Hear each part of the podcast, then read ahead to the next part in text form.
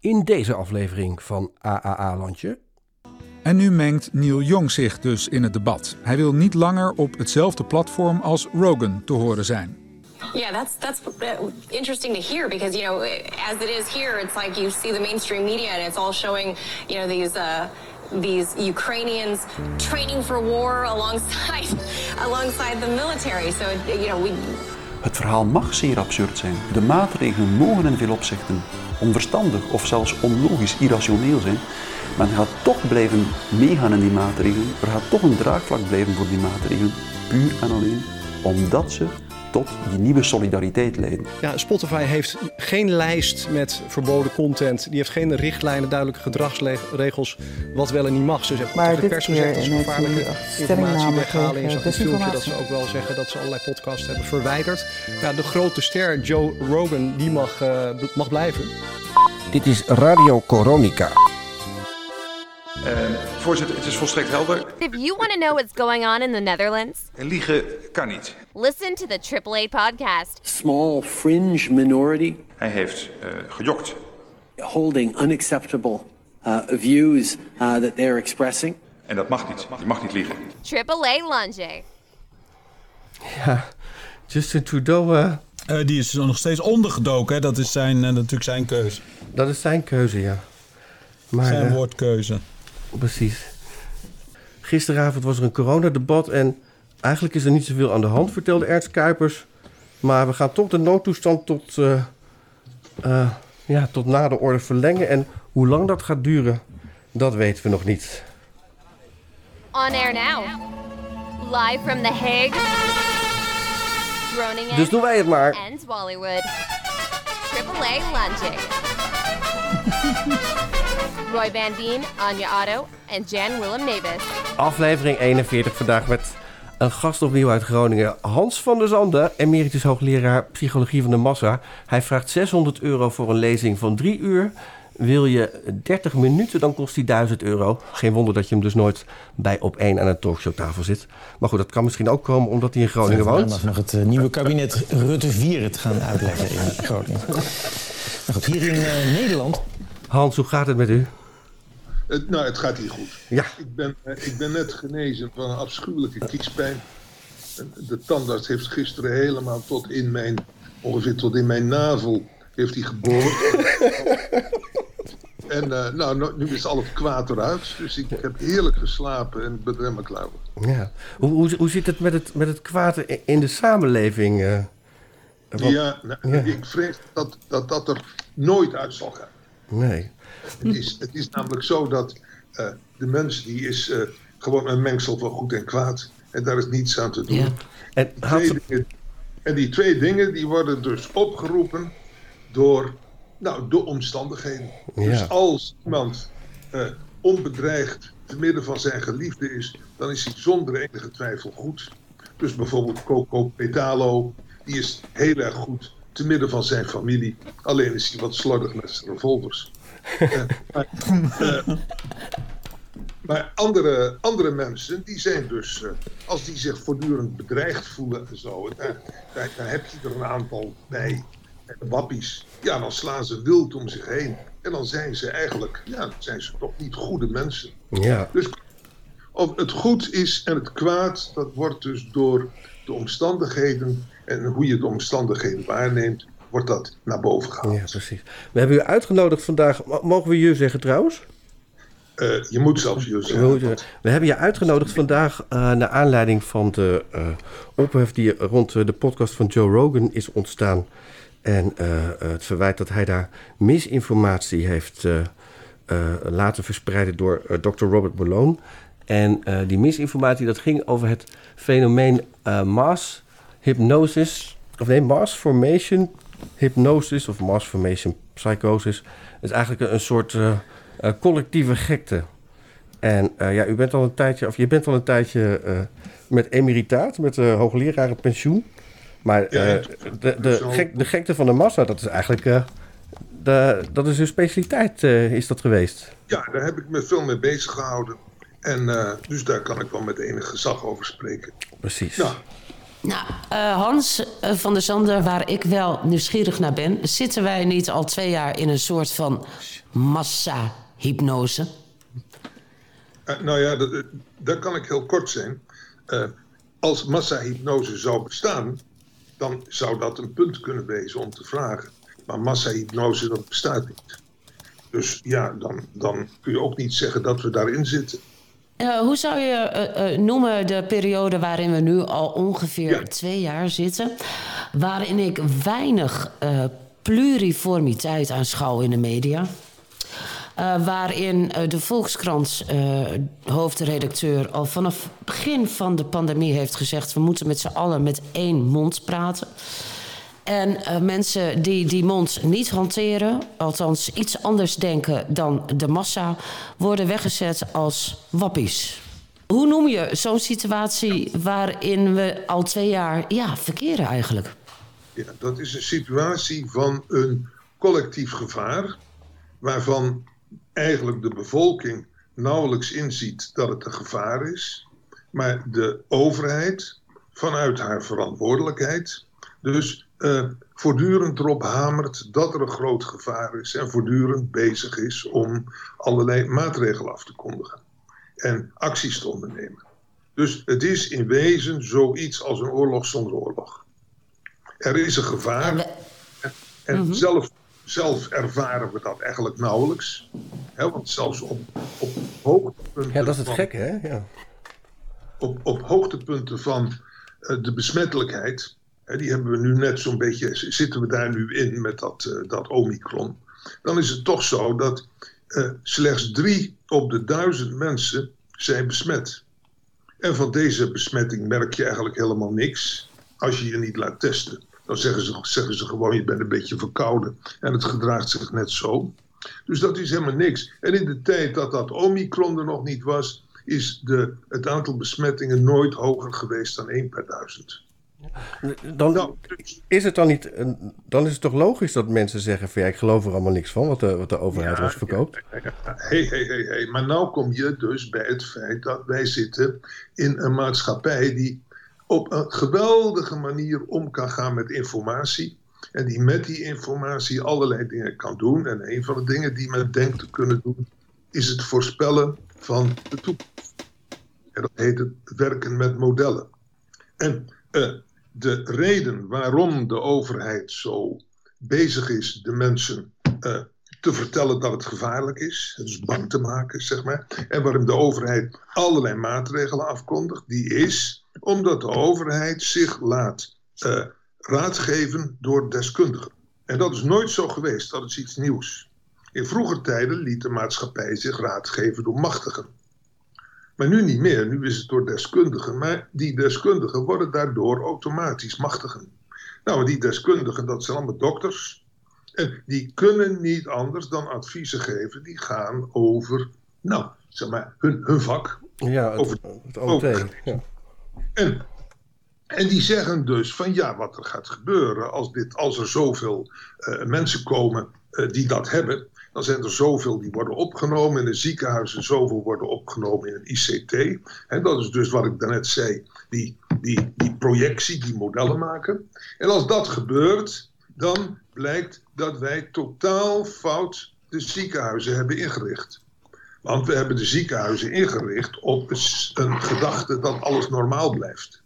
En als alles normaal was gebleven, was het allemaal botertje aan de boom geweest. Maar nu is het abnormaal en dan blijkt dat we fout gepland hebben. Nou, mhm. dat willen we niet. Ja. Ze willen niet dat ze fout gepland hebben. Hè? En uh, nou, dat is ook niet zo verwonderlijk, want ons land heeft dus zeg maar, heel weinig ervaring met oorlog. In Duitsland daarentegen hebben ze dat heel veel. En wat Duitsers hebben veel meer in hun achterhoofd zitten dat er wel eens een onvoorspelbare ramp kan gebeuren. Want rampen zijn altijd onvoorspelbaar. En wij hebben dat niet. Wij denken altijd dat alles maar hetzelfde zal verlopen. En daarom krijgen we just in time. En daarom is het zo dat als er in Nederland geen stroom meer is, dan is het een ramp van de aller, aller, allereerste orde. Terwijl als er pakweg in een uh, land als Afghanistan dus geen stroom meer is, dan merken ze dat nauwelijks. ja, Maar Ja. dat, ja. Ja, wij zijn overgeorganiseerd. Mhm. zou ik zeggen. Nou, en die, die, die ziekenhuizen zijn ook overgeorganiseerd. Het is allemaal just in time, zeg maar. Nou, en die, eh, die, die dokters die dan de regering moeten adviseren, die houden natuurlijk enorme rekening met de problemen die de ziekenhuizen gaan krijgen. En op basis daarvan geven ze het advies: u moet ervoor zorgen dat het niet gebeurt, want anders is er een ramp. En die ramp, dat is dus een ramp voor hun, voor hun bedrijfsvoering. En tevens natuurlijk, uitgesteld daarna, een ramp voor alle mensen die iets anders hebben dan corona. Want die worden niet meer geholpen. De gewone mens die weet daar eigenlijk allemaal niet zoveel van. Het enige wat die weet is dat via de media komen er voortdurend geweldige hoeveelheden informatie bij binnen. Eh, En eh, nou, dat weten we eigenlijk allemaal wel. Als je heel erg veel informatie geeft, dan blijft er maar een heel klein stukje hangen. En toch houdt iedereen zich zo netjes aan die regels door de bank Dat genomen. is zeker waar. En dat komt omdat we bang gemaakt worden. Want dat is wat de overheid heel goed weet. Als je wil dat mensen iets doen, dan moet je dat handhaven. Dan moet je dus zorgen dat er mensen zijn die je bekeuringen geven als je geen mondkapje draagt, of als je te dicht bij elkaar zit, of als je, eh, weet ik wat, wat, wat ook maar doet. En daar heeft de regering, die heeft dat dus gedelegeerd aan uitvoerende machten. En dat zijn er eigenlijk een heleboel in Nederland. En die moeten er dus voor zorgen dat het gebeurt. En net als met belasting betalen, Nederlanders zijn hele brave mensen en die doen dat dan. In Griekenland is dat veel minder. Daar zijn ze niet zo braaf. En die moeten dan ook geholpen worden de- door de EU. En in allerlei andere landen is alles is allemaal anders. Maar we praten over Nederland. En in Nederland is het zo dat mensen, nou, ze maar echt heel gezagsgetrouw zijn. Ook al vertrouwen ze de overheid veel minder dan vroeger. Men is nog steeds gezaggetrouw. We zouden ook niet weten hoe het anders moet trouwens. Dat denk ik ook, ja. Een revolutie in Nederland is toch ondenkbaar. Dat kun je, dat kun je, dat kun je wel zien aan allerlei dingen die er pakweg aan de jaren, jaren 70 en 80. Toen trachtte men ook revolutie te maken. Nou ja, een aanfluiting gewoon. Ja. Ja, U bedoelt de krakers? Of, eh, de krakers en de linkse studenten en de, de, de voetbalvandalen. En enfin, iedereen was in opstand. Maar het, het haalde allemaal niks uit. Ja. Het, het, het ontaarde allemaal in gewoon zorgen dat je het een beetje lekker hebt. Precies. Ik wil eventjes eh, naar dat... eh, want je zei al van... Ja, eigenlijk die, die, we zijn niet gehypnotiseerd door, onze, eh, door onze leiders, door onze machthebbers, door onze politici. Ehm, terwijl wij wel natuurlijk een aflevering hebben gemaakt... Nee, Wat ik zeg is dat het woord hypnose op dit soort dingen niet van toepassing is. Dus als je wil weten wat hypnose is, daar kan ik ook over vertellen. Dat is een, een staat van verhoogde suggestibiliteit. Hè, die, en die zit dus in, in, het, in de hersenen van een afzonderlijk mens. En die, die, die kan ontstaan en die heeft iets te maken met eh, uitzonderlijk vertrouwen in iemand. Nou, eh, een leider is iemand die vertrouwd wordt. En in die zin is een leider ook een beetje een hypnotiseur.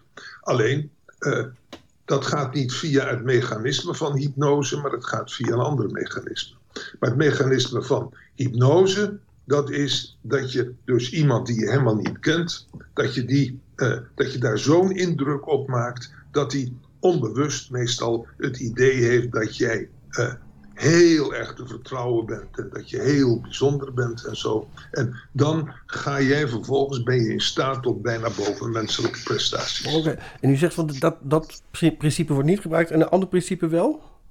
Hier wordt een andere eh, me- Ja. methode gebruikt om mensen te overtuigen. Ja, wat, wat hier aan de hand is, is dat er is suggestibiliteit. Maar die suggestibiliteit die komt dus al van mensen die eh, die macht hebben. De overheid heeft al macht. Die hoeft, dat niet, die hoeft dat niet meer te laten zien. Die heeft al macht.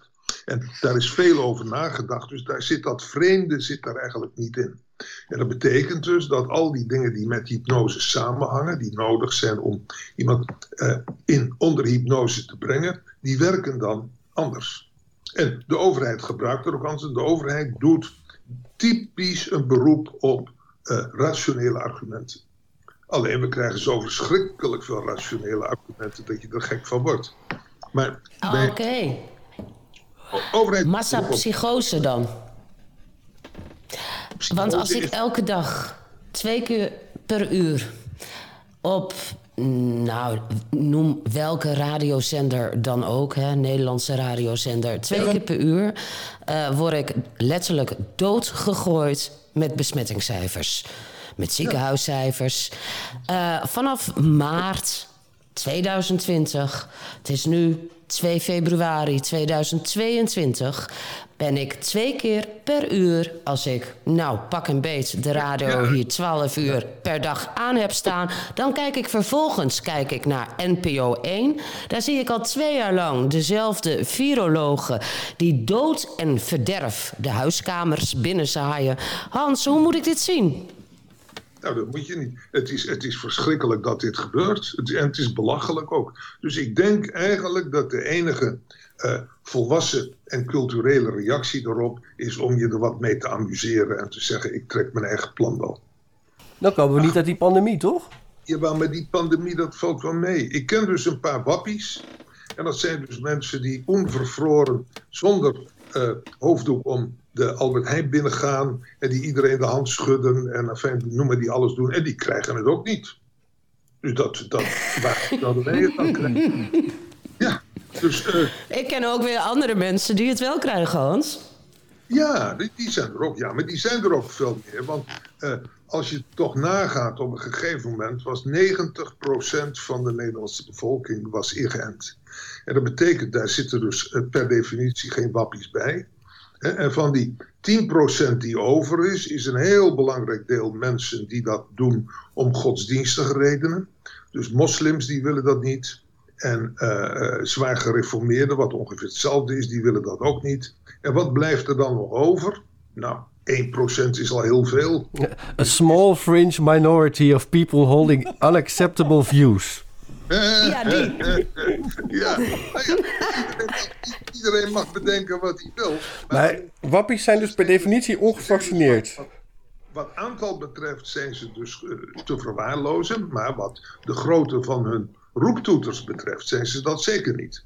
Hè, want bij elke gelegenheid waarbij dat mogelijk is, daar wordt gedemonstreerd. En als ze even in de krant kunnen komen, dan zijn ze natuurlijk fantastisch. En ze zijn bereid tot overtreden van de wet om de publiciteit maar te halen. Wat ze overigens met heel veel mensen gewoon eh, gemeen hebben hoor. Maar, eh, dus ze zijn heel erg actief in het krijgen van aandacht. Hè, maar, maar hun, werkelijke, hun werkelijke aantallen die zijn, die zijn miniem. Dat is klein. Maar het is wel zo dat eh, op die demos... Ik, wij zijn bijvoorbeeld in november bij een demonstratie hier in Den Haag geweest... waar dan volgens de politie 20.000 mensen zijn. Maar we hebben dat nagerekend. Dat moet tenminste het driedubbele zijn. Dus eh, heel veel mensen die wappie eh, eh, worden genoemd... die klagen ook van ja, ze doen alsof wij een small fringe minority zijn. Ja, ja, ja. Maar dat Ik valt best mee. Aantallen demonstranten, het wordt gebruikt als argument. Dus bij elke demonstratie zie je dat de eh, organisatoren ongeveer het dubbele schatten wat er is. En de overheid ongeveer de helft van wat er is. En dat komt dus omdat de overheid die denkt, als wij zeggen dat er heel veel zijn, dan moeten we daar wat mee doen. Dus dat gaan we niet doen. Dus telt u alstublieft heel precies en heel. Nou, en dan gaat de politie een beetje tellen. En die, die likken eens wat aan hun oor en dan een potlood. En die, en die kijken eens wat. En die gaan niet echt tellen, maar die kijken eens wat en die schrijven wat op. Daarover is overigens in mijn. eh, Oh nee, dat boekje heb je natuurlijk niet. Maar ik heb een boekje geschreven. en heb ik een, eigenlijk een heel hoofdstuk over de massa en macht. Dat waarin is- ik dit soort, dit soort dingen dus, dus wat beter uitleg. Ja, dat is interessant. Dat, waar, waar kunnen we dat boek eh, kopen? We gaan- we schaamteloos reclame maken nu.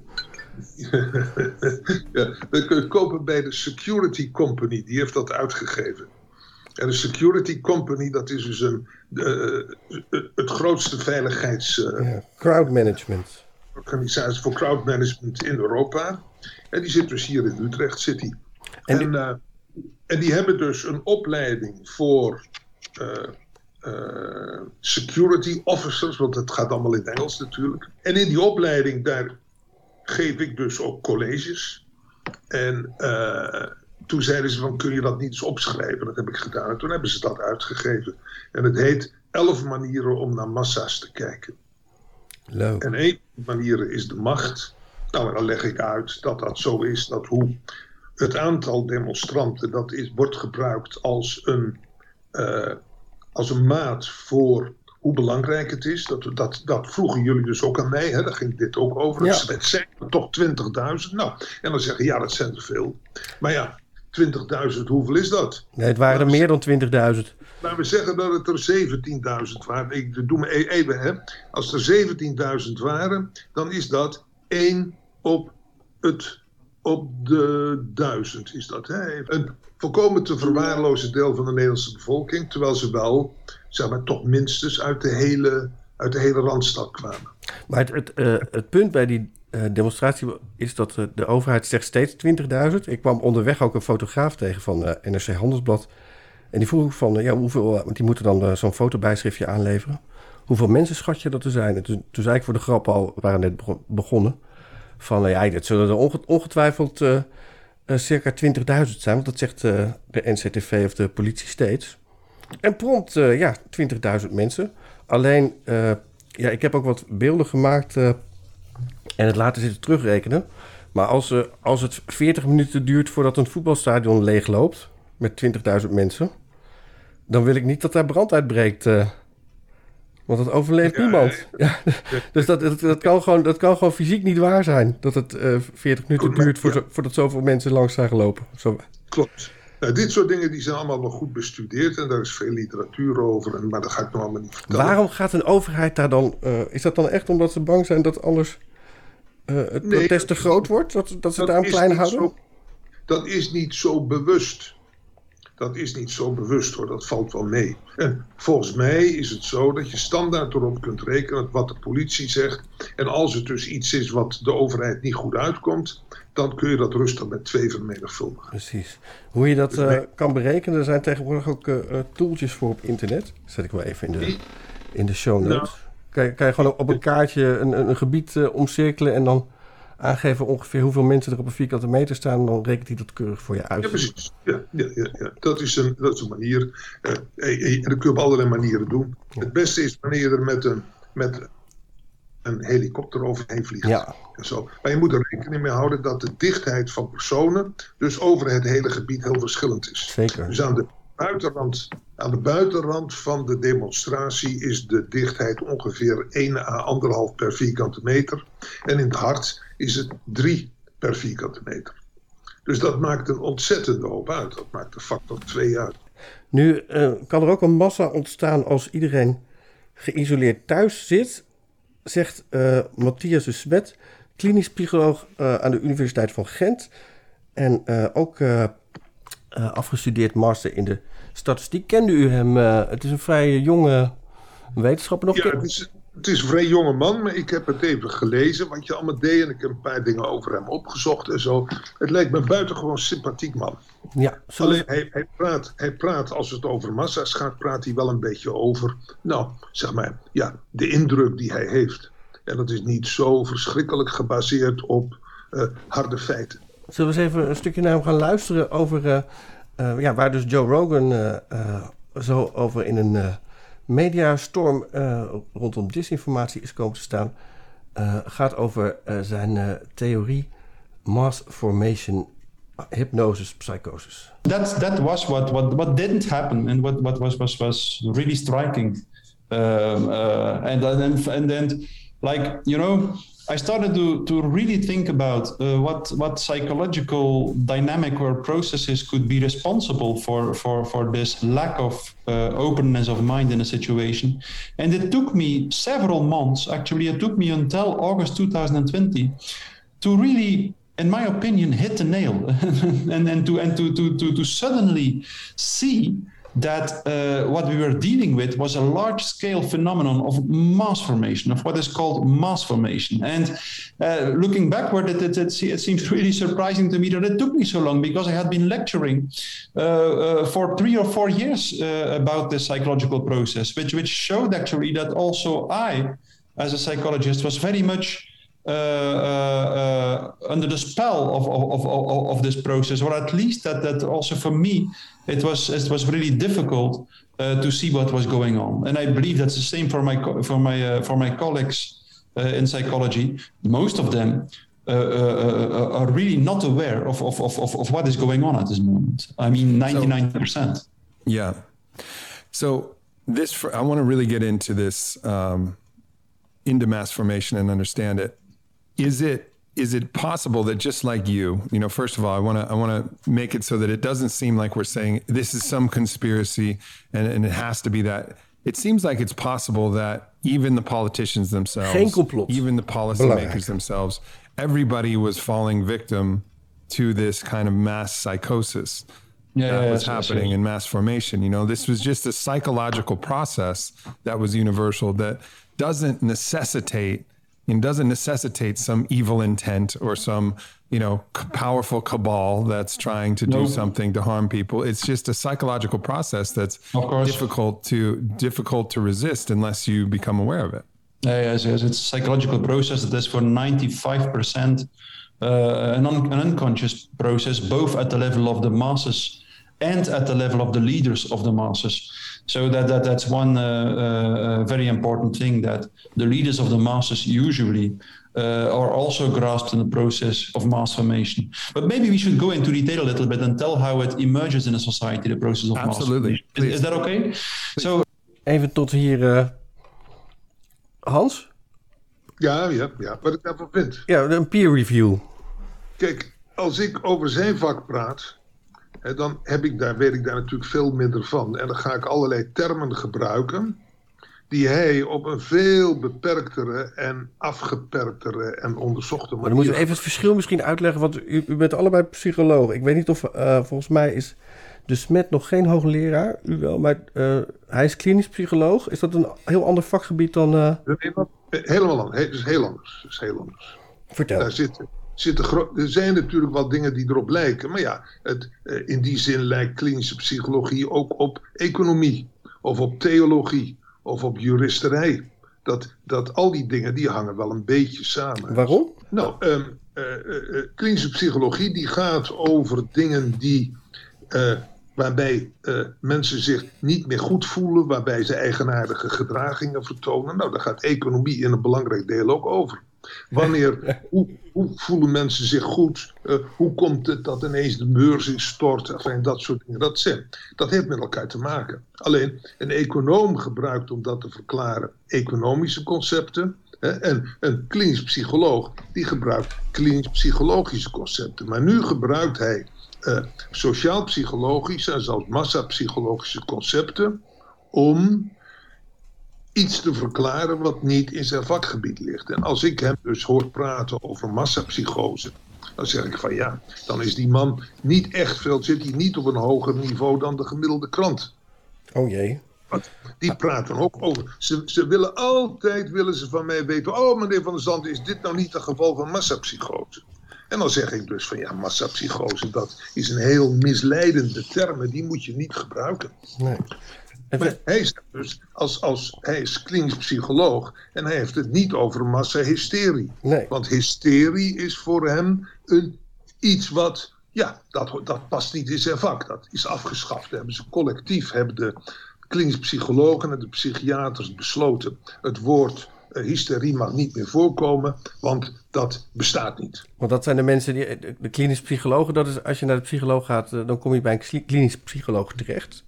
Maar het woord psychose bestaat wel, dus gebruikt hij dat. Ja, precies. Maar dan zegt hij massapsychose. En dat betekent dus letterlijk, en psychose, dat is dus een, een geestesafwijking. Dat is niet zomaar een stoornis of zo, maar dat is echt een, een ziekte.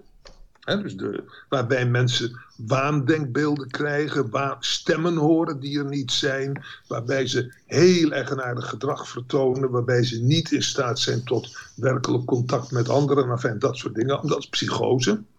En dat zou nu in een massa moeten zitten, maar een massa is helemaal niks. Een massa is alleen maar een heleboel mensen. Ja, en die mensen zitten ook nog eens niet bij elkaar, maar allemaal op afstand. Ja.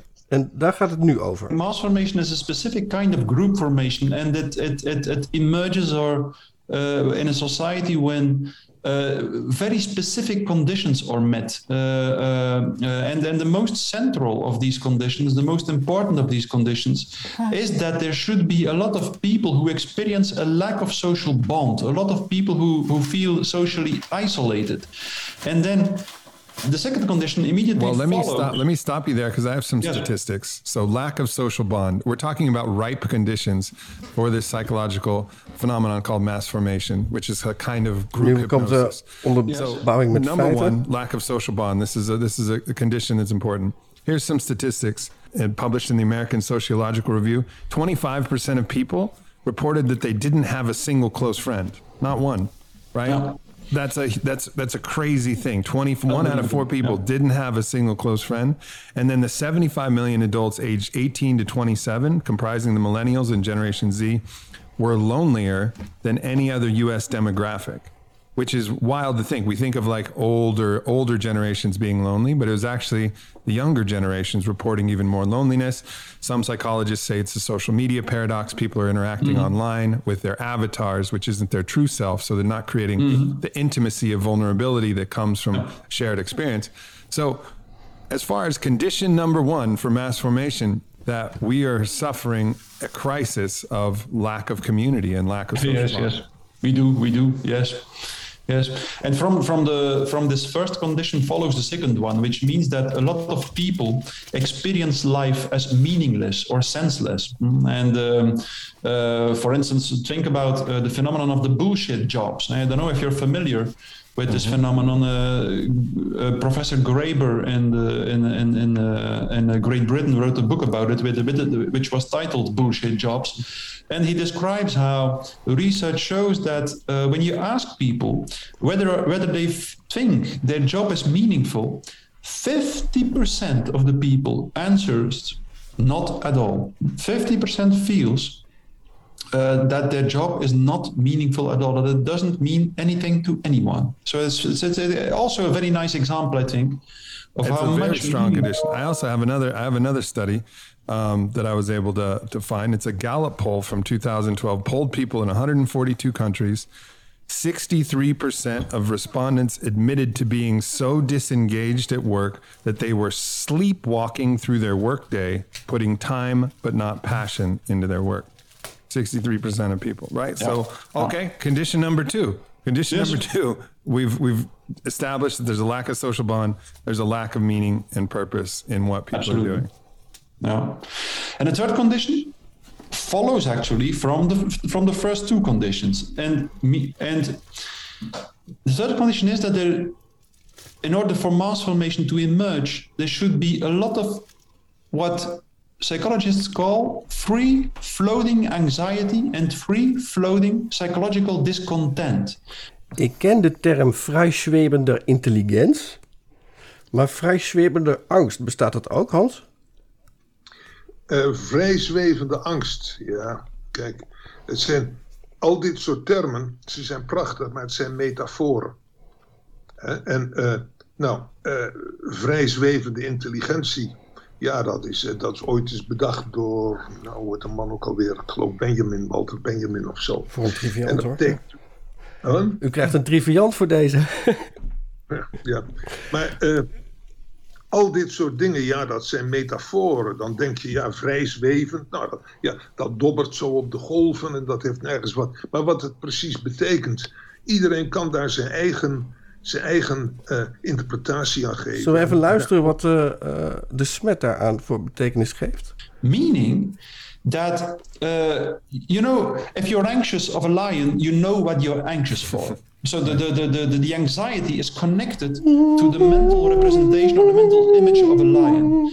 But if people feel socially isolated and if they feel that their life has no meaning then they are confronted with a kind of anxiety that is free floating. That means that it is not connected to, to a mental representation and with a lot of psychological discontent that is not connected with a mental representation. And also that at that level we see uh, very striking things, namely that, for instance, in, in a country such as Belgium, um, uh, each year 300 million doses of antidepressants are used in a population of about 11 million. And then we are talking only about antidepressants. There are also antipsychotics and sleeping pills and all this Anti-anxiety stuff. medications, ja. Dan zitten we weer een beetje op het, op het niveau van de klinisch psycholoog. Het, het, eh, zeker met de. Want we, we zitten eigenlijk gewoon naar een podcast te luisteren. Maar omdat eh, de host van die podcast ook steeds met die feiten eh eh, aankomt zetten. Met de, met de cijfers erbij. eh, lijkt het alsof, alsof hier eigenlijk een soort eh, nieuwe wetenschappelijke theorie wordt eh, eh, eh, geformuleerd. Hè, dat, het, Ja, maar ik kan jullie verzekeren, dat is dus niet zo. Dit is wat hij doet, is hij heeft een, een nieuw discours, hè, een nieuwe manier van praten heeft hij. En dan treedt hij dus op als een filosoof. En filosoof is niet empirische psychologie. Hè? Dus dan kun je eigenlijk zeggen wat je wilde. Je kunt het net zo goed door een dichter laten zeggen of door een romanschrijver. zou je dit empirisch kunnen maken? Zou je dit kunnen onderzoeken? In dichtvorm? Of, sorry. Nou, als je, als je eh, kijk, hij, hij, heeft, hij maakt allerlei hele leuke punten. En al die punten, daar ben ik het wel mee eens. Alleen het verband ontgaat mij een beetje. En hij brengt dat wel in een Mhm. verband. Ja. Nou, bijvoorbeeld over die vrijzwevende angst. En dan gaat hij daarna gaat hij praten over het feit dat. Of nee, eerst heeft hij het over het feit dat eh, eh, in Amerika heel, mensen heel weinig vrienden hebben. Mhm. Nou, dat klopt natuurlijk, want in Amerika is het land van de auto. En als je met de auto voortdurend maar onderweg bent. En als je elke, elke vijf jaar verhuist en een andere baan neemt. Dan krijg je natuurlijk nooit een eigen identiteit. En dan moet je voortdurend afscheid nemen van de mensen die je hebt leren kennen. En dan hou je een garage sale. En, dan, nou, en dan vertrek je weer naar een nieuwe plek. En daar krijg je dus meteen een regen van cocktailparties en noem maar op. Maar je krijgt niet echte vrienden. Nou, dat is logisch. En wij krijgen dat nu ook. Maar vroeger was dat in Nederland. Toen werd iemand geboren op een plek. En daar leefde die en werkte die. En ging die naar school. En daarna stierf die daar ook. Nou, reken maar dat je dan vrienden hebt. En vijanden trouwens ook. Dus eh, de, de, in het algemeen, alle culturele dingen, die lopen beter wanneer mensen op hun plek blijven. Nou, en wij gaan voortdurend hosselen we maar heen en weer. Nou, dat, nou gaat hij dus zeggen dat dat angst opwekt. Tja, ik, ik zie dat direct, dat verband niet. Je kunt wel zien dat er, natuurlijk zijn er wel verbanden, maar dat verband is er niet direct. En als hij het dan daarna over die angst heeft, dan heeft hij nog, maakt hij nog weer een wonderlijke sprong naar iets. En dan denk ik, bij al die dingen is het zo dat hij roept steeds dingen die wel waar zijn, maar het onderlinge verband, dat blijft een beetje in het vage. Ja, hij, hij hangt dit, ja, hij hangt dit op aan een eh, eh, bekende auteur, eh, Gustave Le Bon. Een Fransman, leefde van 1841 tot 1931. En het boek De Massa, dat staat ook bij u op de site. Dat is namelijk gewoon eh rechtenvrij te downloaden. Toen dacht ik, nou, dat, dat is dan in ieder geval wel een... eh, een Het is het best, het best verkopende sociale psychologieboek ever. Er zijn in het Frans zijn er geloof ik 38 drukken geweest. In het Duits 30. In het Italiaans eh, 20. In het Nederlands is het tweemaal vertaald. In het Engels zijn er eind. Kortom, er zijn miljoenen, miljoenen, miljoenen zijn er. Die man die was heel invloedrijk daardoor. Maar die heeft dus hetzelfde fenomeen als wat ik dus eh, constateer bij de smet. Hij zegt allemaal dingen die op zich wel waar zijn, maar het onderlinge verband eh, maakt dat het niet een theorie is, maar dat het gewoon een verzameling meningen is. mhm. En, en toch, zo, nou ja, toch zo goed verkocht. Wat dat? En, en toch, toch het best verkochte sociaal psychologieboek ooit. Nou, ik kan je wel vertellen, juist dingen die eh, heel erg lijken op een verzameling meningen, die gaan veel makkelijker in dan een serieuze wetenschappelijke verhandeling. Dat vinden mensen saai. Dat vinden ze niet leuk. Maar die Le Bon, die had net een beetje als de Smet, die had de flair om dingen zo te zeggen dat mensen zeggen, ja, die zegt het wel zo mooi. Oh, dat moet wel waar zijn. En dat, Een soort Mark Rutte, zeg maar. Oh, sorry. Ja. Sorry. Oké, maar, maar goed. Maar als je dus ehm, kijkt naar de termen die Le Bon gebruikt. Ja, hij heeft er eentje zelf bedacht. Dat is de, de, de groepsgeest en uh, de group mind. En dat heeft, die, heeft dus, die heeft dus veel succes gehad. Maar als je nou kijkt, wat is die group mind? Nou, volgens zijn theorie is het zo, wanneer mensen met grote hoeveelheden bij elkaar komen, dan verliezen ze plotseling hun eigen persoonlijkheid. En dan komt daarvoor in de plaats de group mind. En die neemt dus het stuur van al die mensen die bij elkaar zijn over. En dat is een verklaring voor de uniformiteit van gedrag in groepen. Nou, dat is dus wel onderzocht. En wat gevonden wordt is, waar je ook maar naar kijkt, gedrag is nooit uniform in groepen. Iedereen trekt een beetje zijn eigen plan. En iedereen heeft zijn eigen visie op wat er gebeurt. En alle mensen zijn verschillend. Er is helemaal geen uniformiteit. Verder zegt hij dus dat in zo'n massa, dat daar dus een geweldige neiging bestaat tot uh, criminele handelingen. Uh, nou, dat mogen dan misschien vroeger in zijn tijd, toen de zeden nog wat ruwer waren dan nu zo zijn. Maar op het ogenblik gaan de criminele handelingen niet veel verder dan het gooien van een kapotte stoeptegel naar een ME'er. Dat is al heel erg natuurlijk, dat wel. Maar uh, er zijn wel ergere dingen uh, denkbaar. En die, en die fakkel dan, die meneer, die meneer die met die fakkel bij mevrouw Kaag voor de deur stond? Nou, dat is, dat is toch helemaal niks? Ja, dat zijn we eens, ja. Hier, hier, in Groningen is een hele fakkeloptocht geweest. Ja. Onlangs, als protest tegen het gas. Nota bene, terwijl dat gas dus afgefakkeld wordt. Maar goed, uh, zo zien ze dat dan. Dus ze zijn... Uh, ze, ze, hebben hier met, ik geloof, 3000 man... hebben ze hier fakkel, met fakkels rondgelopen. Oh. Dit, dit, is een politie, dit is een politieschatting, Hans. 10.000, 10.000 waren er. Ja, maar dat is nee, dat, oh, 4000, 4000. Maar dat is een nee, dat is een schatting van de mensen die die fakkels geleverd hebben. Dus je weet hoeveel fakkels er geleverd zijn en je weet hoeveel, uh, uh, hoeveel er overbleven. Nou, er bleef er geen één over. En dat betekent dus dat 4000 fakkels zijn afgenomen. Ten minste, en, ja. En er waren ook nog mensen die geen fakkel konden krijgen en die toch meeliepen. Dus, maar, de, maar de meesten die meeliepen hadden een fakkel. Dus ik schat nou 5000 zoiets mensen. Anja zegt 10.000, dus dat, ja. Maar, maar daar gaat het nou niet om. Waar nee. het om gaat, oh, oh, die fakkels. Dus nou denk ik dus van, wat is nou het verschil tussen met uh, 4000 fakkels door de stad lopen of met één fakkeltje in de buurt van een huis van iemand staan? Nou, ik weet wel waar dat mee te maken heeft. Dat heeft te maken met het verlies van uh, anonimiteit.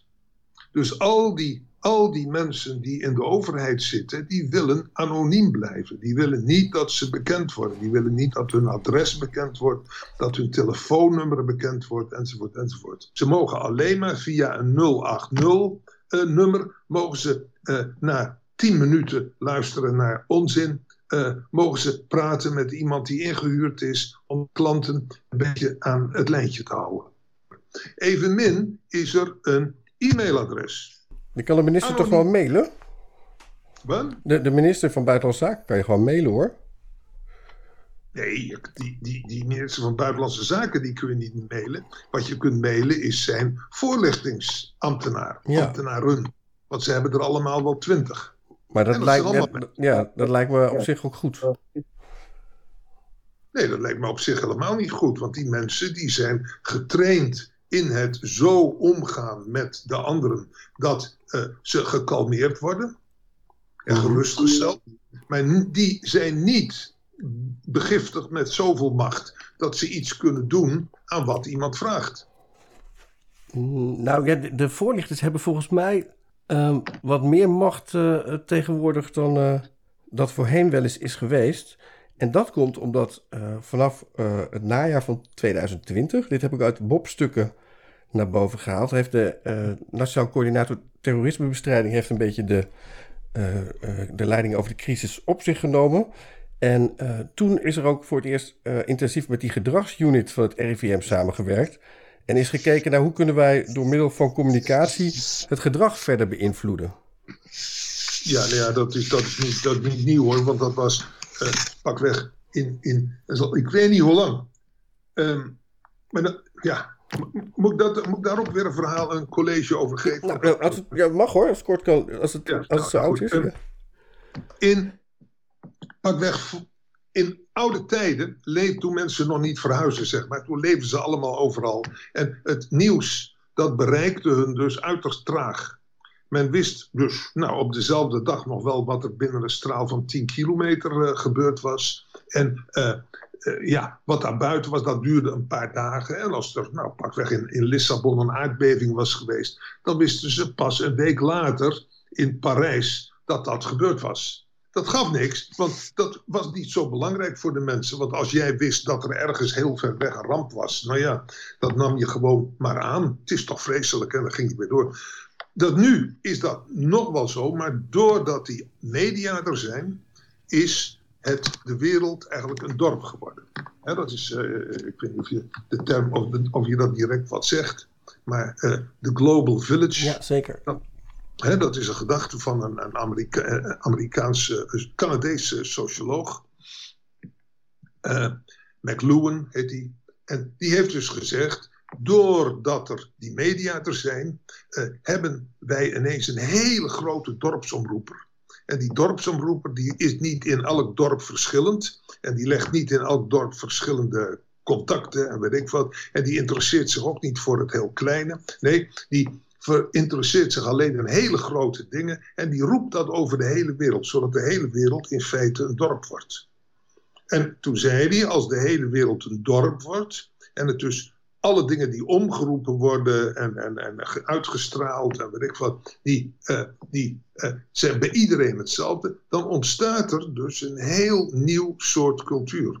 Met heel nieuwe gedachten. En die gedachten, zei hij, ja, dat, was, dat, is, dat is een heel aardige voorspelling van hem, die, zijn, uh, die gaan de kant op van magie en, en van, van religie. Dus net zo goed als in die dorpen vroeger magie en religie heel belangrijk waren. Zo is dat nu over de hele wereld. En op de he over de hele wereld zie je een beetje eenzelfde soort gedachten over uh, uh, nou, religie. He, dat, is, dat, dat gaat naar beneden, geloof in een God. Maar het geloof in andere dingen gaat juist heel sterk naar boven. En magie, nou, dat is in, uh, uh, in zijn oude vorm, ging dat dus over tovenaars en zalven en weet ik wat. En nu gaat het over technische dingen. Over, dus, over de swapstokjes, in plaats van de toverstokjes. Ja, ja, precies. Nou, ik heb een hele lijst van allemaal dingen die, uh, die, die als, je, als je dat wil horen, het is buitengewoon amusant. Dus ik kan daar wel iets, zal ik er iets over ja. vertellen? Dat is wel aardig eigenlijk. Kijk, wij hadden vroeger eh, bestond de alchemie. Nou, dat was een toverachtig iets. Nou, dat is nou chemie. Goud, goud maken, hè? Was, dat, was het doel van alchemisten. Goud brouwen, ja. Ja, ja, ja, ja precies. Ja. Het zoeken naar de steen der wijzen. Uh, mensen droegen vroeger amuletten voor onkwetsbaarheid. En we hebben nu kogelvrije vesten, we hebben tanks en we hebben panzerschepen. Vroeger uh, reden de heksen op een bezemsteel en nu hebben we ULV's, deltavliegers uh, en andere vormen van vliegtuigen. Vroeger geloofde men in de bron der jeugd en nu hebben we botox, facelift, siliconen, tieten, total makeover. Vroeger geloofde men in draken, nu is dat radioactiviteit, napalm en vlammenwerpers. Vroeger geest in de fles en nu hebben we homo's, robots, home automation, artificiële intelligentie. De geest is uit de fles, ja. Ja, vroeger had je heksenwagen en godsoordelen. Dat is vervangen door de DNA-test en door allerlei andere recherchetechnieken. Vroeger geloofde men in het seksuele in de droom. Uh, uh, door de duivel geïnspireerde seksualiteit. Je had de incubus en de succubus. Dat zijn dus twee geesten die jou de het idee geven dat je lekker geneukt hebt. Nou, nu hebben we pornografie, we hebben virtuele seks, we hebben Tinder, noem maar op. Vroeger had je lui lekkerland, nu heb je McDonald's en Disneyland en de Efteling. Vroeger had je onzichtbaarheid, nu heb je stelstechniek, camouflage. Vroeger had je spoken, nu heb je hologrammen, griezelfilms. Ja, eigenlijk wordt het dus allemaal echt. Nou, wij denken dat het echt is, maar ze, de, mensen vroeger dachten ook dat het echt was. Denk je nou, al die mensen dachten dat spoken heel echt was. En nog Zeker. uit de vorige eeuw zijn volstrekt serieuze rapporten gemaakt over uh, spoken die in bepaalde huizen zaten. Ja, dus, en wat denk je? Daar dacht men van dat het echt was en nu denkt men ook dat het echt was. Vroeger begreep men, ja, vroeger begreep men niet hoe het werkte. Maar nu denk je dat iemand weet hoe een hologram werkt? Niemand. Dat weten mensen niet. Dus het is precies even raadselachtig als het toen was. Is het dan in plaats van, van Mars Formation... Heeft het dan iets met... Een, is het corona dan een soort religie geworden? Nou, corona wordt dus bestreden met technologische middelen. Maar wij weten niet precies hoe die technologische middelen werken. Ja, we zeggen wel, ja, dat zijn vaccins. En we weten wel het een en ander over, uh, uh, uh, hoe heet dat? hoe virussen werken en de spikes en noem maar op. Maar voor veruit de meeste mensen is dit abracadabra.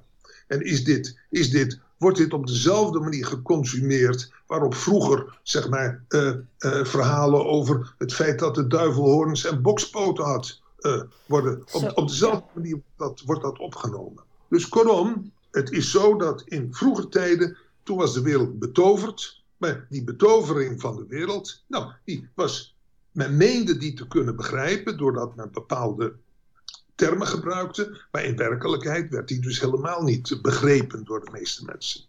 En uh, nu hebben we dan de techniek en die bereikt precies hetzelfde wat vroeger, wat men vroeger probeerde te bereiken met de magie. Het gaat over dezelfde gebieden. En het wordt evenmin wordt het begrepen. En net als die tovenarij wordt het alleen maar door hoog gespecialiseerde mensen bedreven. En de techniek ook. Dus de vroegere tovenaar, dat is tegenwoordig de ingenieur of de, de ICT-uitvinder of dat soort dingen allemaal. De, de, de dokter, uh, dokter Diederik of, of Mark Bronte of uh, een van de andere tv-dokters? Of... Ja, nou ja, die, die, die leggen dat dan een beetje uit en die praten erover. Maar ja, dat is te vergelijken met de manier waarop een dominee over God praat. Hij probeert het begrijpelijk te maken, maar echt, het echt lukken doet het natuurlijk niet. Maar we denken wel. We moeten even denken aan de bekendste domino's, dominees, de bekendste domineeszoon van, uh, van Nederland in ons kabinet, Hugo de Jonge. Och, die probeert het natuurlijk wel, maar ja. Oh, dat verklaart weer veel. Ja, oh, ja dat, dat, wist u niet? Dat, dat, wist je niet? Dat, in domino's, dat hij... Nee, dat wist ik niet. Dat wist ik niet. Och, wat aardig, wat aardig. Wat, wat verklaart dat? De zoon van de dominee, nou ja, zoons van dominees, die zijn dus die, die zit, zijn opgevoed in een buitengewoon schizofrene situatie.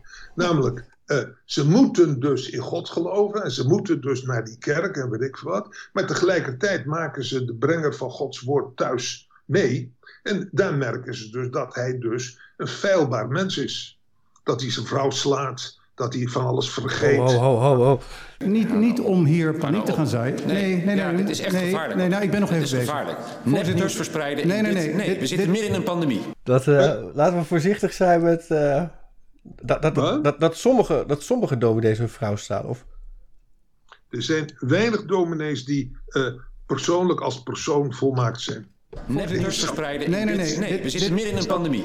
moeten Ik zou gokken dat er helemaal niemand is. Maar in ieder geval, dat betekent dus dat je aan de ene kant eh, heel erg en intensief geconfronteerd wordt met datgene wat je moet geloven en waar je je aan moet eh, conformeren. En aan de andere kant zie je dat de praktijk, juist door de, de boodschapper van God, helemaal met voeten getreden wordt. Nou, daar word je schiet, daar word je, word je raar van, word je uiteengetrokken. En zoons van dominees zijn heel vaak wonderlijke mensen. Ik ken er een heleboel, ik, hou daar, ik heb er ook een lijstje van. En dat zijn, er zitten heel veel eigenaardige lui bij. Denk alleen maar aan die andere, die jongen. Freek, ja. Weet die ook alweer? Freek de Jonge. Ja, ook, ook een zoon van een dominee. Maar wel, wel, wel dus mensen met eh, talent die het te verschoppen. Ze, ze schoppen vaak wild om zich heen. En bij minister de Jonge zie je dat, zie je dat schoppen dus ook nog mooi uitgebeeld aan zijn schoen. Aan zijn schoen.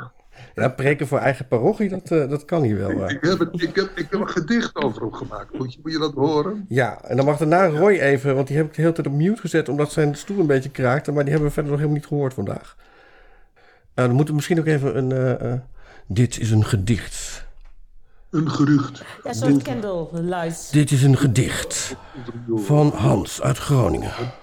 Ja, nee, even kijken hoor, waar het staat. Het is een. eh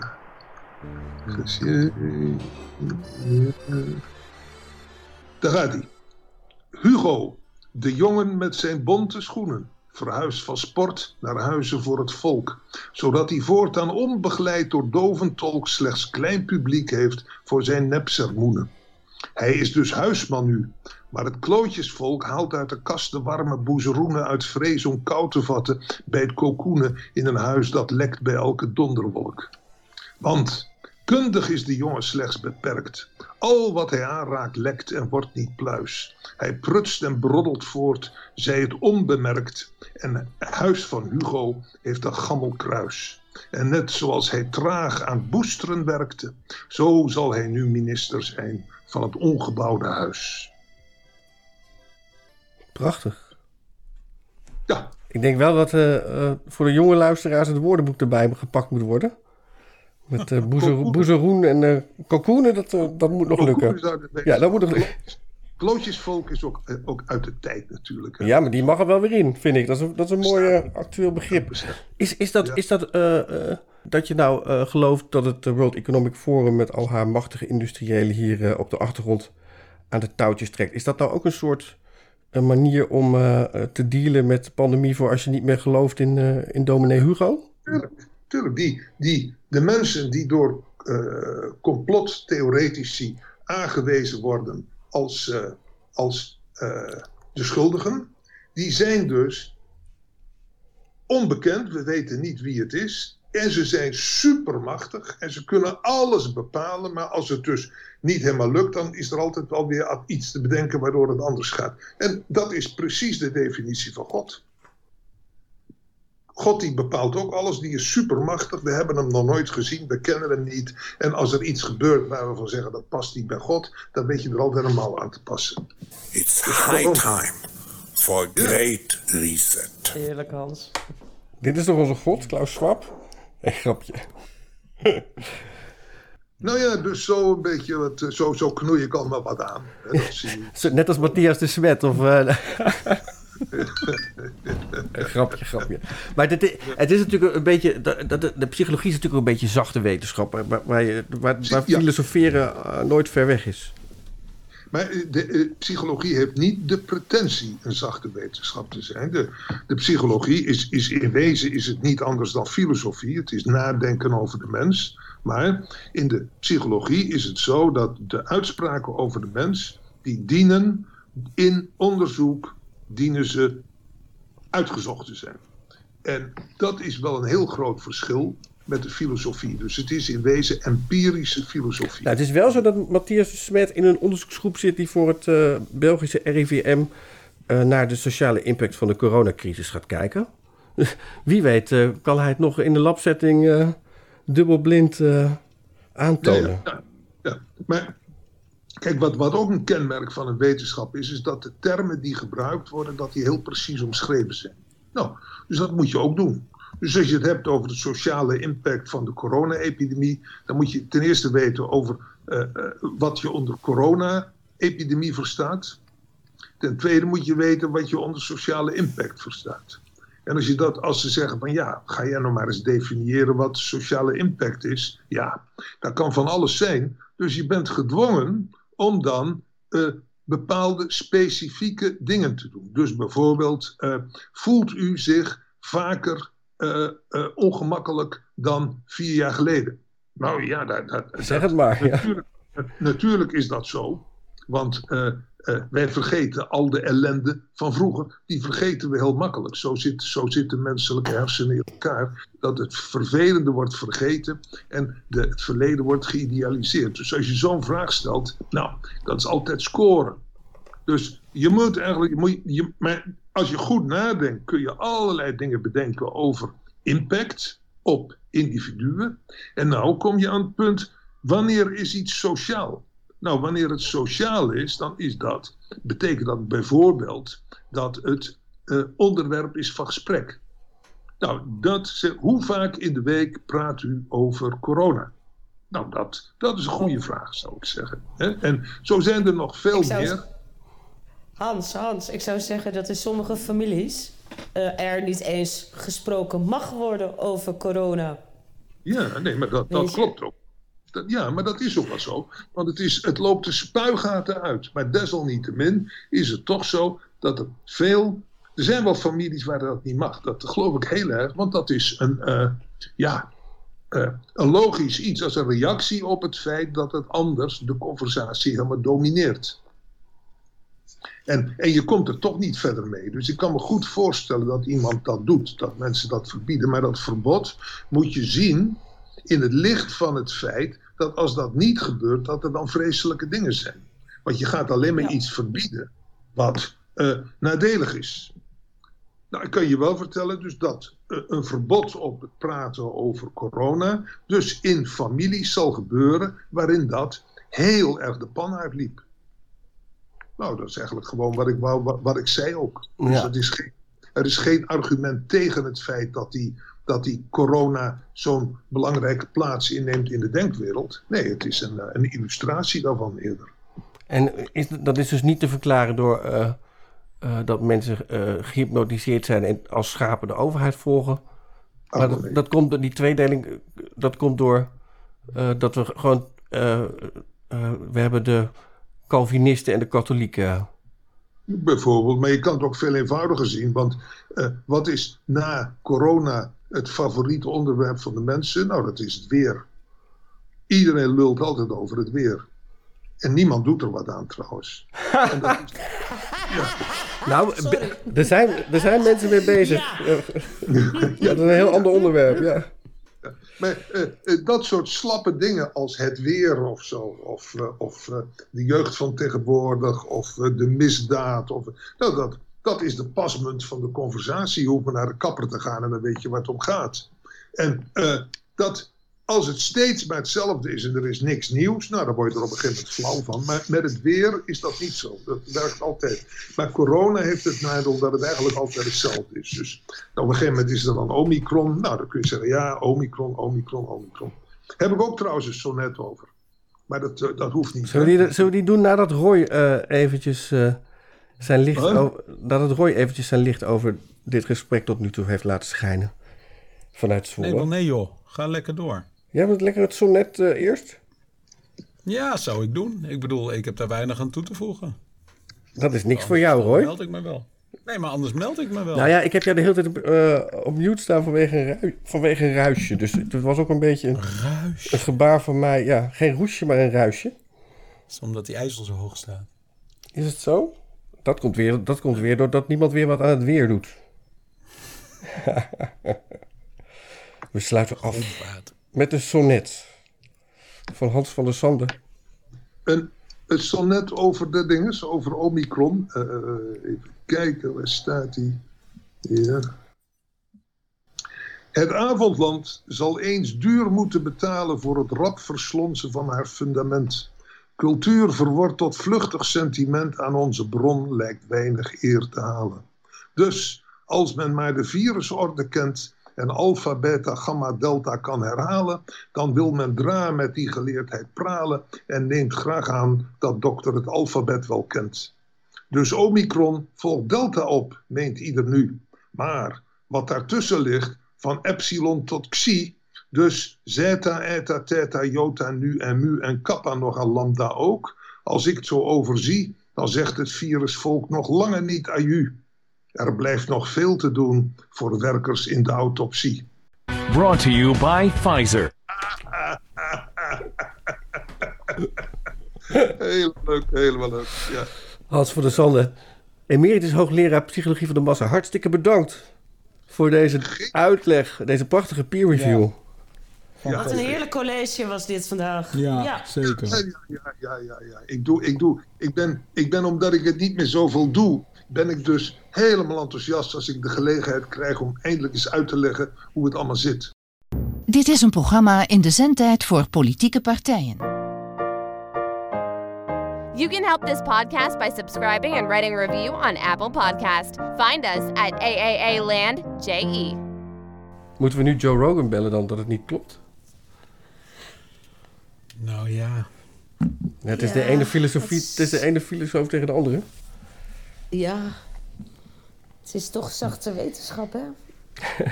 De kritiek die Joe Rogan kreeg was überhaupt dat hij Robert Malone aan het woord had gelaten. En daar, dat Oh vind, ja, ik, dat vind ik zo is- kwalijk. Nee. Maar dat is een heel ander, eh, eh, natuurlijk ander aspect van die hele situatie rond hem. Mhm.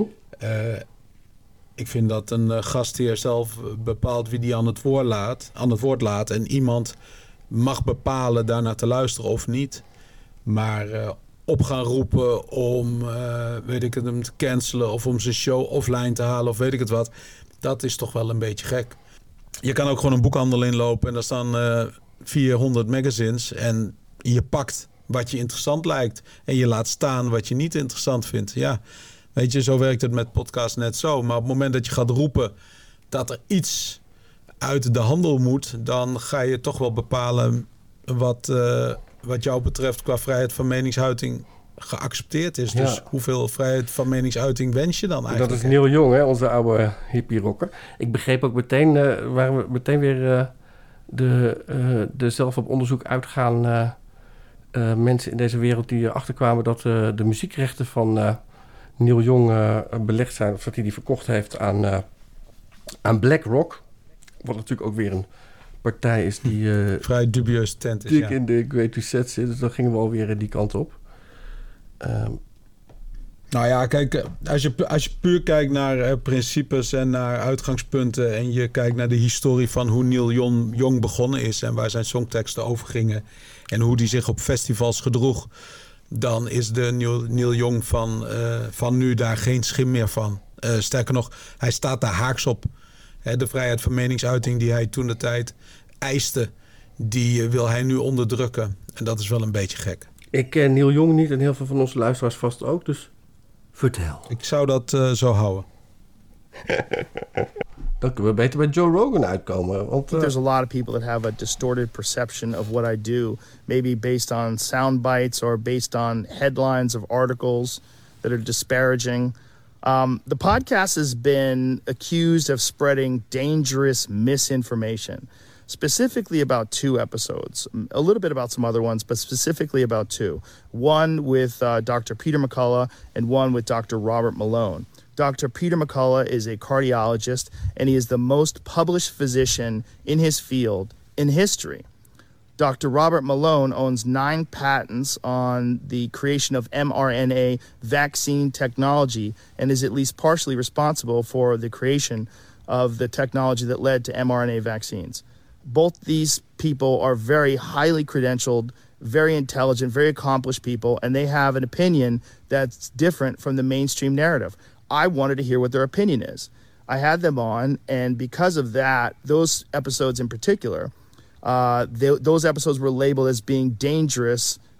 They had dangerous misinformation in them.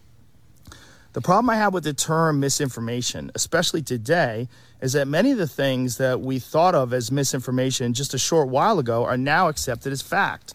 Like, for instance, eight months ago, if you said, if you get vaccinated, you can still catch COVID and you can still spread COVID, you would be removed from social media. They would, they would ban you from certain platforms. Now, that's accepted as fact.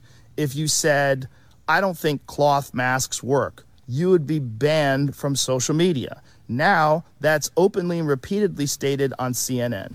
If you said, I think it's possible that COVID 19 came from a lab, you'd be banned from many social media platforms. Now, that's on the cover of Newsweek. All of those theories that at one point in time were banned were openly discussed by those two men that I had on my podcast that have been accused of dangerous misinformation. I do not know if they're right. I don't know because I'm not a doctor, I'm not a scientist. I'm just a person who sits down and talks to people and has conversations with them. Do I get things wrong? Absolutely, I get things wrong, but I try to correct them. Whenever I get something wrong, I try to correct it because I'm interested in telling the truth. Het is een beetje de mission statement van onze podcast. eh. als we fouten maken, dan zetten we hem recht. Ja, nou ja, hij, eh, hij legt het echt fantastisch uit. Kijk, wat, wat daar gebeurt is wel heel interessant. Want dat is iets wat zorgt voor heel eh, een afbreuk aan het vertrouwen wat we in de regering hebben. Hè? Want we hebben eerst ongeveer drie, vier maanden lang aan moeten horen dat iedereen hartstikke dood ging aan Omicron. En eh, tot en met eerste week van januari was het echt een, een, een ziekte die je bij wijze van spreken zo in een vliegtuig op zou kunnen lopen. En dan nou ja, was je na 10 minuten zo ongeveer dood. Als je alle virologen et cetera op tv even mocht aanhoren. Ik breng het gechargeerd, maar daar komt het wel op neer. En een week later draaide het verhaal vanuit het uh, OMT en vanuit de overheid naar het is wat meer een griepje en het is misschien wel de oplossing voor de, voor de pandemie. En in plaats van dat die overheid zelf even dat bruggetje maakt van hé, hey, vorige week dachten we nog dit, maar nu denken we dit.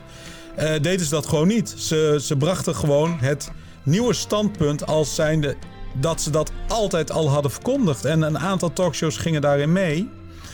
En doordat ze gewoon even die situatie niet recht hebben gezet. Uh, verlies je zoveel geloofwaardigheid als overheid. En ik denk dat die Rogan dat gewoon wel echt heel goed doet. Ik bedoel, hij, hij herstelt zichzelf. Hij, in dit geval legt hij uit hoe de situatie is. Nou, en daar mag iemand wat van vinden of niet. En daar heeft hij toch wel maling aan. Ik vind dat hij dat wel heel uh, oprecht en uh, knap doet. Nou ja, hij duikt.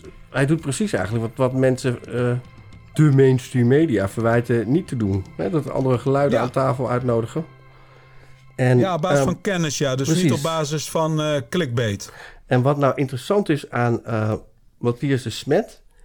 is dat de reden dat hij is gaan filosoferen en gaan broeden op dat, op dat mass formation dat is precies dat hij dus uh, er als uh, statisticus, is heeft hij ook een master in, dat hij als statisticus niet uitkwam uh, dat het beleid van overheden wereldwijd niet meer samenliep met de ontwikkeling van het virus. which meant that the, that the models actually overestimated the mortality of the virus by a factor 15, and so which is huge. And the, the strangest thing for me was that uh, while uh, the, the, the, the, the, the, the corona uh, measures actually uh, present themselves as measures that are really uh, scientifically based, that are based on mathematical modeling and stuff.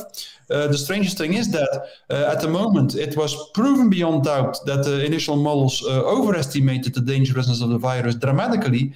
The, the, the, the, measures and the approach was not corrected. It just continued as it.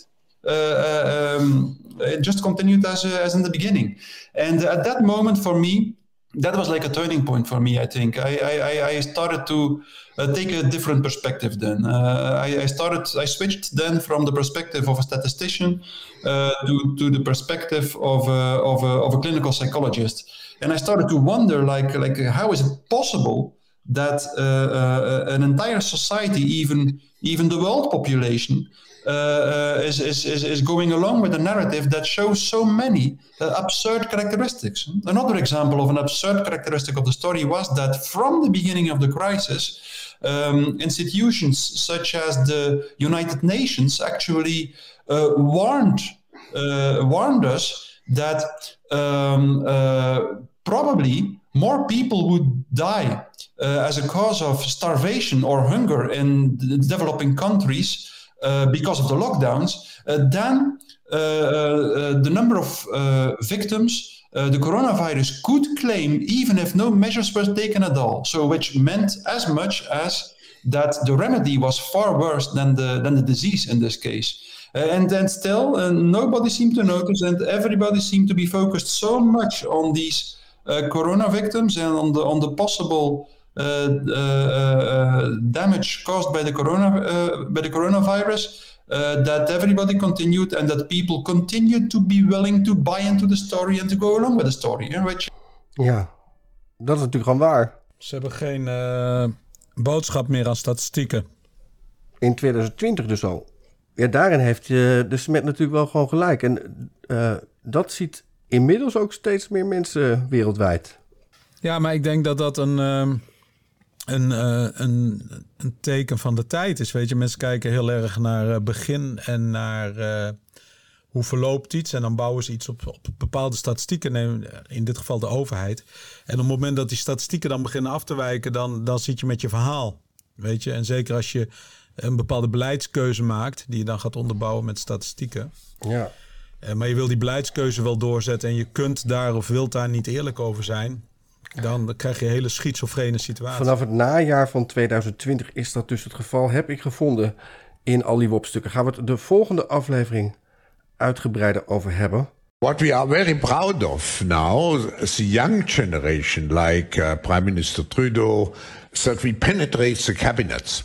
So yesterday I was at a, rece- at a reception for Prime Minister Trudeau. Half of this cabinet, or even more half of uh, half of this cabinet, are actually young global leaders. U.S. President Joe Biden returned from a weekend of briefings at Camp David, armed with new options for countering the threat. Is it true? Is this a myth? Do Ukrainians really hate Russians, or is this all blown out of proportion by the media? Ukrainians don't hate Russians. You know, most of them have family members in Russia. They have really good relations uh, with them as you know cousins or family members. You know, probably very similar to how Americans and Canadians are. I just came back from America uh, about a week ago. I was I went to San Francisco, and as soon as I landed, I was bombarded with media saying Ukraine is. It it almost made it look like Ukraine was already at war. As soon as I got back, uh, I didn't see any of that anymore. Uh, even my, my YouTube uh, page as a as a viewer changes. When I was in the U.S., you know, all the top recommendations were, you know, this is happening on the border, Russia's invading, Ukraine's at war, and as soon as I got back, all that goes away. Onze minister-president zit samen met Wopke Hoekstra in Kiev. En Roy is een beetje onze... eh nou, Ruslanddeskundige wil ik niet zeggen. Ja, zeker. Nou ja, Ro- Roy heeft overal verstand van namelijk. Eh, Nee. Roy heeft een, eh, een eh, Russische schone aan de haag geslagen ooit. Dus hij, hij bent en hij kent de Russen. Mag ik dat zeggen? Ja, ja, ik kom er natuurlijk veel. Dus ik ken die cultuur wel, ook Oekraïne wel en Wit-Rusland. Boris Johnson ging gisteren naar Kiev en Rutte en Hoekstra vlogen er ook heen. En terwijl ze daar al waren, en terwijl dus Kuipers in zijn eentje dat coronadebat moest voeren, terwijl ze daar al waren, bleek dus dat eh, Hoekstra en eh, Rutte helemaal niet aan de beurt kwamen bij eh, president Zelensky.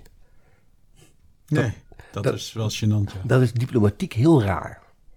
ja, dat is absoluut raar, ja. Of zouden ze een overleg hebben gehad daar? Misschien met Bojo. Of een borrel. Oh, dat zou, ja, dat zou goed kunnen, ja. Het is een beetje waar eh, de verschoppelingen van de aarde schuilen. Kiev. In Oekraïne, ja, is natuurlijk heel groot. Ja. Maar dat is toch... ehm, ja, of zou het gewoon een bijeenkomst van dat misdaadsyndicaat zijn geweest... eh, van wat moeten we nu eh, Trudeau aan het eh, omvallen is? Nou, misdaadsyndicaat vind ik een Ho, groot ho, woord. nepnieuws. Nee, ho, ho, nepnieuws, ja. Nee, kijk, eh, ik bedoel, de, eh, zo, ik denk dat er een eh, partij afspraken tegelijk gemaakt is. En dat in Oekraïne heel opportunistisch wordt ingestoken. Dus iedere bobo die langskomt en waar wat te halen is, daar, daar gaan zij mee spreken. En weet je, op het moment dat Rutte zich meldt, dan, dan wordt Rutte ingeroosterd. En als een uur later eh, Boris Johnson zich meldt met een interessanter, potentieel interessanter aanbod, ja, dan wordt hij ingeroosterd. En zijn aanbod was natuurlijk interessanter, want Nederland zei voor eh, het vertrek al van joh, wij, wij brengen wat eh, defensieve wapens mee en misschien wat helm en kleding en eh scherfvesten. Maar ja, meer kunnen we niet voor je doen. Misschien wat hackers. That's it.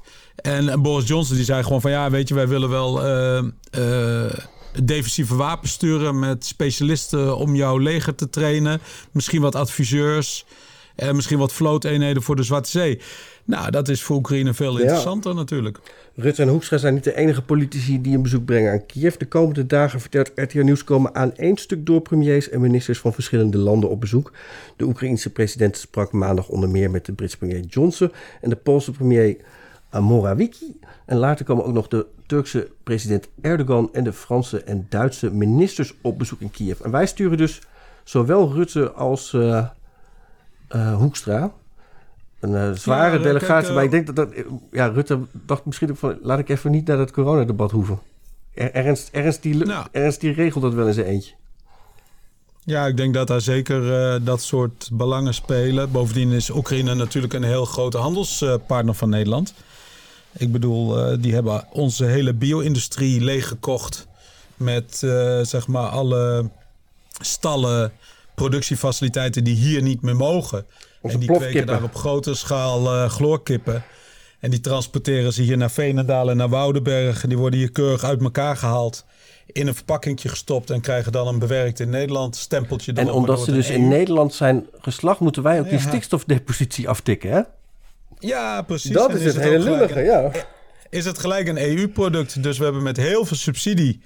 hebben wij Oekraïne onze eigen kipindustrie kapot laten maken. Dus dat is een beleid geweest. Laten ze ook de stikstof om- daar weg, eh, laten ze dan daar ook de Ja, dit- stikstof af, af, aftrekken van hun eh, quota. Nou ja, weet je, het, het is een beleidskeuze geweest om de kipindustrie dus te outsourcen, zeg maar, naar, naar Oekraïne. Ja. En daarmee hier als het ware de bio-industrie eh, te verminderen. Ja, en dan vervolgens gaan we daar toch op een andere manier wel weer eh, mee in zee. Omdat we het, eh, de, de plofkip gewoon ergens anders laten kweken. Dat is gewoon vrij hypocriet. Ja, wat ook hypocriet is, zeggen eh, Russen. Ik ben echt door een Russische ook benaderd daarover. Ehm, dat we vooral niet moeten geloven dat er oorlog komt tussen Rusland en Oekraïne. Dat het een ja, dat dat westerse propaganda is. En toen Ja. je ook zag dat de Canadese publieke omroep bij die eh, grote eh eh, truckersprotesten, bij het grote Freedom Convoy, gingen ze ook echt aan de minister van Buitenlandse Zaken vragen: van, heeft, hebben de Russen hier misschien iets mee te maken? Het was een andere, was een minister, een, een Canadese minister. Hebben de Russen hier misschien iets te maken? Hebben zij dit misschien eh, stiekem op de achtergrond voorbereid? Ja, misschien is het ook gewoon wel een afleiding voor Boris Johnson voor zijn Partygate. Rutte voor, eh, ja, voor zijn nieuwe kabinet. En, Ja, eh, nou ja, weet je, je moet bij dat soort conflicten altijd kijken naar, eh, tenminste vind ik. Kijk, weet je, aanleidingen en zo zijn heel moeilijk inzichtelijk te maken, want je kunt niet bij alle informatie, je kunt niet bij mensen in het hoofd kijken, bij mensen in de boeken kijken en ieder doet wat en ieder geeft zijn eigen swing daaraan. Hè? Iedere regering, of je nou de regering Poetin heeft die daar iets over roept, of je hebt de, de NAVO die er iets van vindt, of Joe Biden die er iets van vindt. Maar je moet even naar de eindresultaten kijken. Die zijn altijd interessant, want dat zijn vaak maar een paar scenario's. En van die scenario's uit kun je dan gaan terugredeneren. En eh, de belangrijkste vraag in zo'n scenario is dan: wie wordt hier eigenlijk beter van? Hè, dat is een vrij interessante vraag. Dus als Rusland Oekraïne zou binnenvallen en dan het oosten zou uitbreiden, die twee enclaven plus de Krim zou uitbreiden, zo langs de Dnieper, dus dan blijven ze ten oosten van Kiev, pakken ze een beetje een extra buffertje als het ware, pakken ze het Russisch sprekende Oekraïne. eh, zouden ze dan inlijven. Nou, wat is dan de situatie? Dan krijg je allemaal sancties ten opzichte van Rusland. Dus je krijgt in Rusland een hoop gedoe. Dat helpt de populariteit van Poetin niet. Ehm, in Oekraïne wint hij daar ook niet zo heel veel mee, want hij krijgt er 8 miljoen mensen bij. Ehm, nou, op de 192 miljoen die, die Rusland zelf nu al heeft, eh, is dat ook niet de moeite waard. Ehm, wel, het is wel heilig, het is wel heilig land voor de Russen. Ja, heilig? Nee, Kiev, Kiev is heilig land voor de Russen. Want daar, is, daar zetelt de, daar is de Russisch-Orthodoxe Kerk opgericht. Dus Kiev is een, is een heilig gebied, maar de rest van Oekraïne valt wel mee. Het hele gebied wordt wel eh, Klein Rusland genoemd door de Russen al eeuwen. Ehm, maar Weet je, Po- Poetin heeft daarin niet zo heel veel te winnen als hij dat gaat binnenvallen. Eh, hij heeft al een verbinding met, met, de, met Krim die hij bezet heeft. Hij kan die, die rebellen in het oosten helpen als hij dat zou willen. Ehm, dus hij heeft daar niet zo heel veel mee te winnen. En wie heeft er wel wat te winnen met, eh, eh, bij, bij een oorlog? Want kijk, als, als Rusland Oekraïne in, binnenvalt, dan wordt de huidige president die nou niet positief ten opzichte van Rusland staat, maar ook niet ultra negatief ten opzichte van Rusland staat. Maar die wordt vast en zeker vervangen door een president die zeer negatief zal staan ten opzichte van Rusland. Die nog meer moeite zal doen om een lidmaatschap EU en NAVO te verwerven. Eh, daar heeft de NAVO eh, een hoop eh, mee te winnen, want die wordt knettergek van die Turken die op dit moment de zuidflank doen. En waar het NAVO zijn raketinstallaties richting Rusland heeft staan en zijn grote vliegbasis richting Rusland heeft liggen. En ja, die wordt dan een beetje gechanteerd, die NAVO, door Erdogan. Dus die wordt daar knettergek van. Die, eh, die ziet in Oekraïne daar wel een eh, oplossing voor. Weet je, als jij daar een paar luchtmachtbasissen mag bouwen. en eh, wat raketinstallaties kan neerzetten, weet je, dan heb je die labiele Turken niet meer nodig. Ja, maar dan heb je- dan heb je- een alternatief voor. Ja, maar dan heb je toch per definitie Poetin labiel als je, daar, als je ze bij de NAVO haalt. Ik snap wel dat, dat die zegt van Ja, ja. even een buffertje ertussen.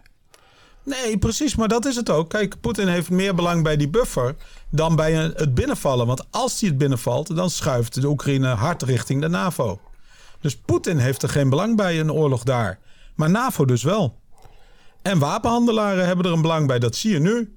Ik bedoel, er is spanning, er worden wapens geschoven, journalisten duiken erop. Die, het boeit niet wat de aanleiding is, zij- zij willen gewoon leuke verhalen hebben. Politici maken daar gebruik van, want dan kunnen ze even met een oorlogsverhaal angst zaaien in plaats van met corona, wat toch een beetje uit aan het eh, sterven is, zeg maar. Ja. Bedoel, dus, dus als je gewoon kijkt naar zo'n resultaat, dan, dan ligt zeg maar het, het winstscenario voor een oorlog daar, die ligt in het Westen. Nog één ding wat interessant is om even over na te denken. Kijk, de twee grootste staten in Europa, dat zijn eh, hè, vaak, worden vaak zo gezien Frankrijk, Duitsland of Duitsland, Engeland. Maar de twee grootste zijn Duitsland en Rusland. En het is niet in Amerika's belang als Rusland en Duitsland op speaking terms komen met elkaar. Eh, Amerika die wil hier ook nog een hoop vloeibaar gas leveren in Europa. Die heeft daar heel veel investeringen voor gedaan. Eh, dus die zit niet te wachten op een succesvolle Russische gasleiding die maximaal gebruikt zal worden om eh, goedkoop en milieuvriendelijk gas hier te krijgen. Nee, die wil graag die olietankers naar Rotterdam eh, transporteren, sturen met, die, met, met dat vloeibare gas. Dus het, zeg maar, het belang om stress tussen Europa en tussen West-Europa en Rusland te houden, dat is, dat is ook een Amerikaans belang. En dat zie je ook aan de, aan de communicatie. En daar erger ik me eh, in de westerse media wel aan. Want wij hebben hier weinig geleerd van weapons of mass destruction.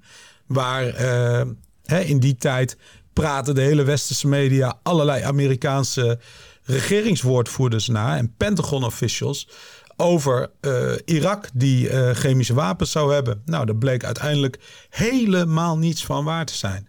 Uiteindelijk, achteraf, toen Saddam Hussein dood was, bleek dat Saddam Hussein de hele tijd de complete waarheid had gesproken. En dat Ja. het Pentagon en de NAVO uit hun reet hadden gepraat. En wat je nu ziet in de media is dat het exact hetzelfde gebeurt. Ik bedoel, je ziet iedere dag zie je grote journalisten bij de NOS, bij Nieuwsuur, bij BNR, de deskundigen roepen. Amerikaanse experts waarschuwen voor. Eh, Pentagon officials zien massale hoeveelheden Russische tanks bij de grens. Ehm Zo'n Smeets, die, die, die, die vindt af van alles van, weet je. Maar als je naar de Russische social media kijkt, of de Oekraïnse social media.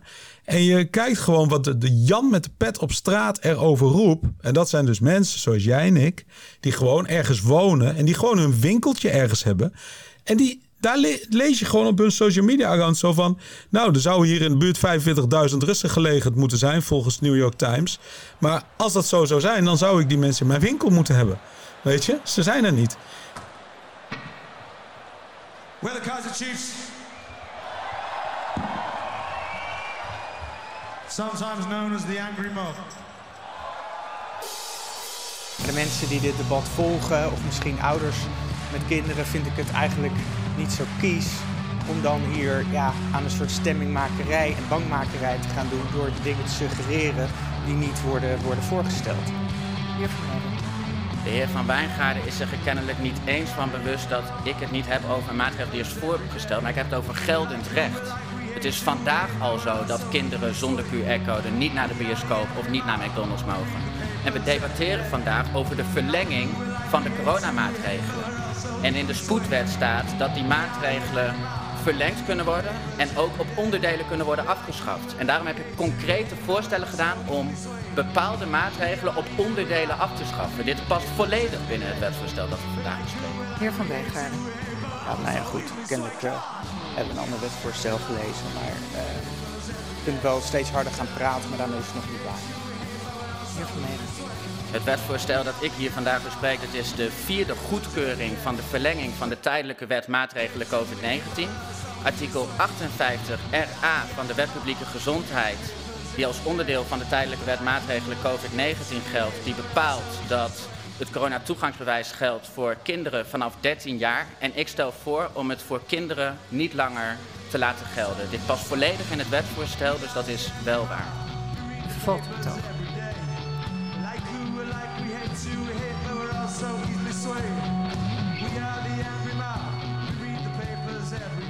Roy, Anya, and JW. Please do join our very special program for positive PowerPoints. We give QR miles to all our members. Find us at AAA Land JE. So easily swayed.